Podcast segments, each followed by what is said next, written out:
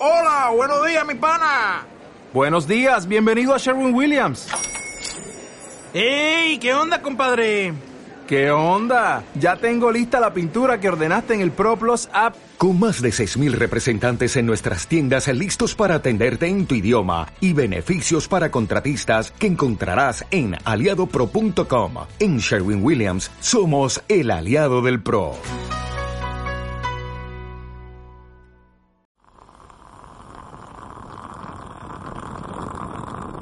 Un saludo desde La Habana.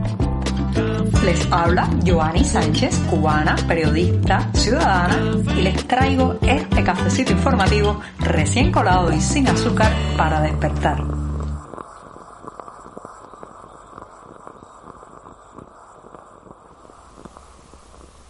Con los jueves estamos ya entrando en el final de la semana en este programa, pero también es un buen momento para hacer balance y mirar las noticias más importantes que hemos vivido. Así que este 10 de febrero de 2022 comenzaré hablando de varios temas que eh, pues han marcado esta semana aquí en Cuba y especialmente en la redacción del diario digital 14 y medio. Pero antes de decirles los titulares de hoy voy a pasar a servirme el cafecito informativo en una mañana que ha amanecido soleada, todavía algo fresca en la capital cubana. Así que me voy a poner el café recién colado en la taza lo voy a dejar aquí a mi lado y mientras tanto les comento los temas principales de hoy. En un primer momento voy a tratar de desmontar una palabra. Voy a desmontar la palabra revolucionario usada y más que usada por el discurso oficial para decir todo lo contrario. En un segundo momento hay que guardar azúcar, señoras y señores. Este cafecito es amargo, pero el azúcar es un símbolo del desarrollo y del poder industrial del país que está cayendo en picada. Parece que esta zafra viene mala, muy mala, y ya les contaré por qué. También, también comentaré de que aumentan los periodistas oficiales que se fugan de la isla y después hacen declaraciones críticas muy fuertes contra el sistema de medios oficiales controlados por el Partido Comunista. Y para, para terminar el podcast les voy a recomendar un documental sobre la vida de Bebo Valdés, un tributo a ese gigante del jazz y del piano cubano. Y con esto, presentados los titulares, servido el café, la mañana de jueves ya puede comenzar.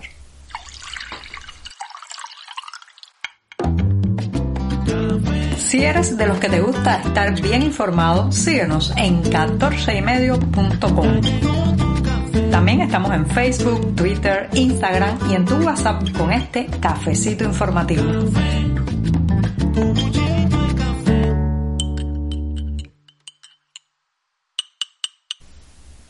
El cafecito de jueves es el que mejor sabe en toda la semana. Sí, ya saben que es mi jornada preferida, así que me voy a dar un buchito largo, intenso de este café amargo y siempre, siempre necesario.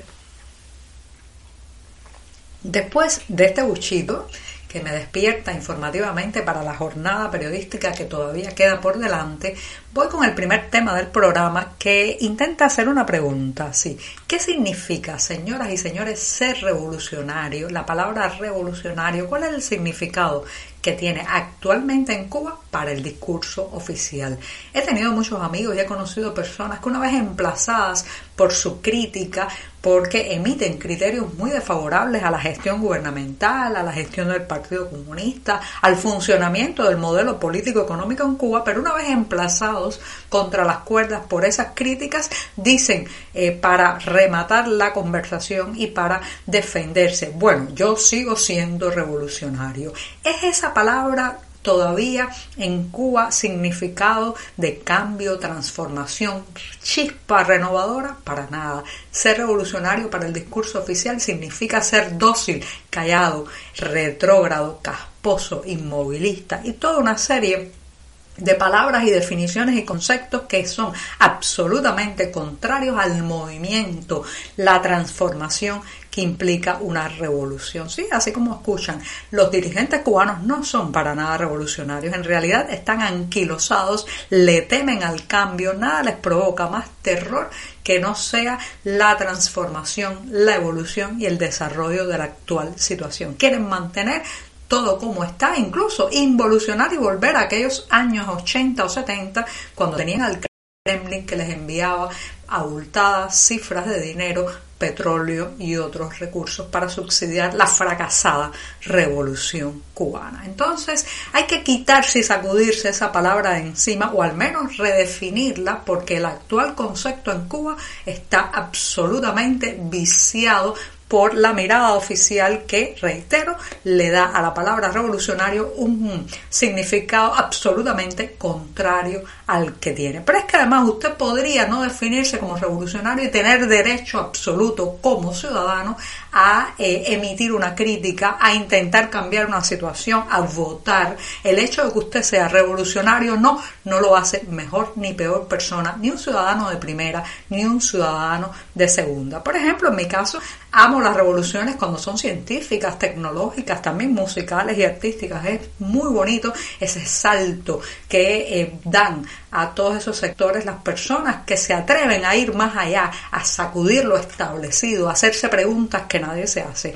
Pero en cuanto a las revoluciones políticas tengo mis dudas porque son una chispa que dura muy poco y después lamentablemente una vez llegados al poder esos revolucionarios pues se convierten en lo que ya sabemos gente que no quiere el cambio, gente que detesta la crítica, gente que es capaz de amordazar y de matar al otro o apresarlo también para que no cambie el sistema que han impuesto y establecido. Así que prefiero las reformas, lo gradual, la tendencia a cambiar pero sin esa violencia que llevan las revoluciones. Así que cuando usted se sienta acosado y lo obliguen a definirse como revolucionario, piénselo bien, piénselo bien porque en Cuba, además de deformada la palabra, estamos pagando todavía la larga cuota, el larguísimo precio, varias generaciones de cubanos, de aquella una vez llamada revolución que ya sabemos que ha degenerado en una dictadura inmovilista, ortodoxa y con un terror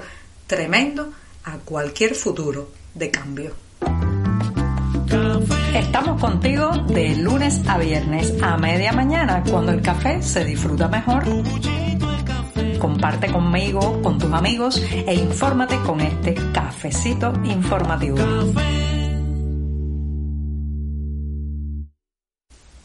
Aunque me gusta el café sin azúcar, digo que estoy muy preocupada por la zafra que se nos viene encima, que parece ser, señoras y señores, todo apunta a la peor en más de un siglo. Ya sé que, ya sé que eso se dice todos los años, por ejemplo, en 2021 eh, apenas se obtuvieron unas 816 mil toneladas de azúcar, el 68% del 1.2 millones que estaban previstos para ese año y este 2022 la cosa va a peor y no lo digo yo, lo han tenido que reconocer las propias autoridades que señalan que hay varios centrales que comenzaron moliendo y que han tenido que retirarse de la molienda porque las piezas de repuesto, la falta de recursos, combustible y una serie de problemas más que aquejan a la que una vez fue la industria principal cubana, pues hacen que no puedan mantenerse en esta producción azucarera, así que los números podrían estar incluso mucho más abajo de las 700.000 toneladas si la cosa sigue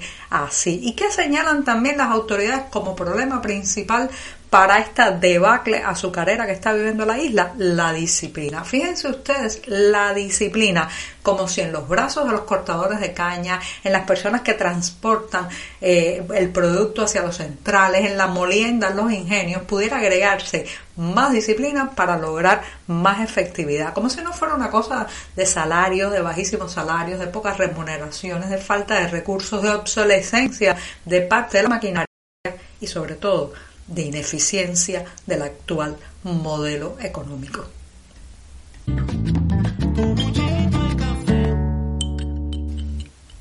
En los últimos días he conocido de al menos tres periodistas oficiales que han partido de la isla y están o pidiendo asilo político en otro país o radicándose en otra nación y además haciendo críticas bastante fuertes al sistema de medios controlados por el Partido Comunista en Cuba, donde trabajaron algunos de ellos por varios años. Una de estas personas es Yailén Insúa Alarcón, exdirectora del sistema informativo de la televisión cubana y de la revista Buenos Días. Como saben, la televisión es un medio absolutamente controlado eh, por el Partido Comunista, ideológicamente muy alineado con el discurso de la Plaza de la Revolución. En el caso de esta periodista, está varada ahora mismo en la ciudad de Bogotá, Colombia, porque eh, quería eh, seguir la ruta a través de Nicaragua, quizás hacia la frontera sur con Estados Unidos, para pedir asilo político, pero Nicaragua le ha impedido o le ha negado el acceso. Está acompañada de su esposo y denuncia que no puede regresar a la isla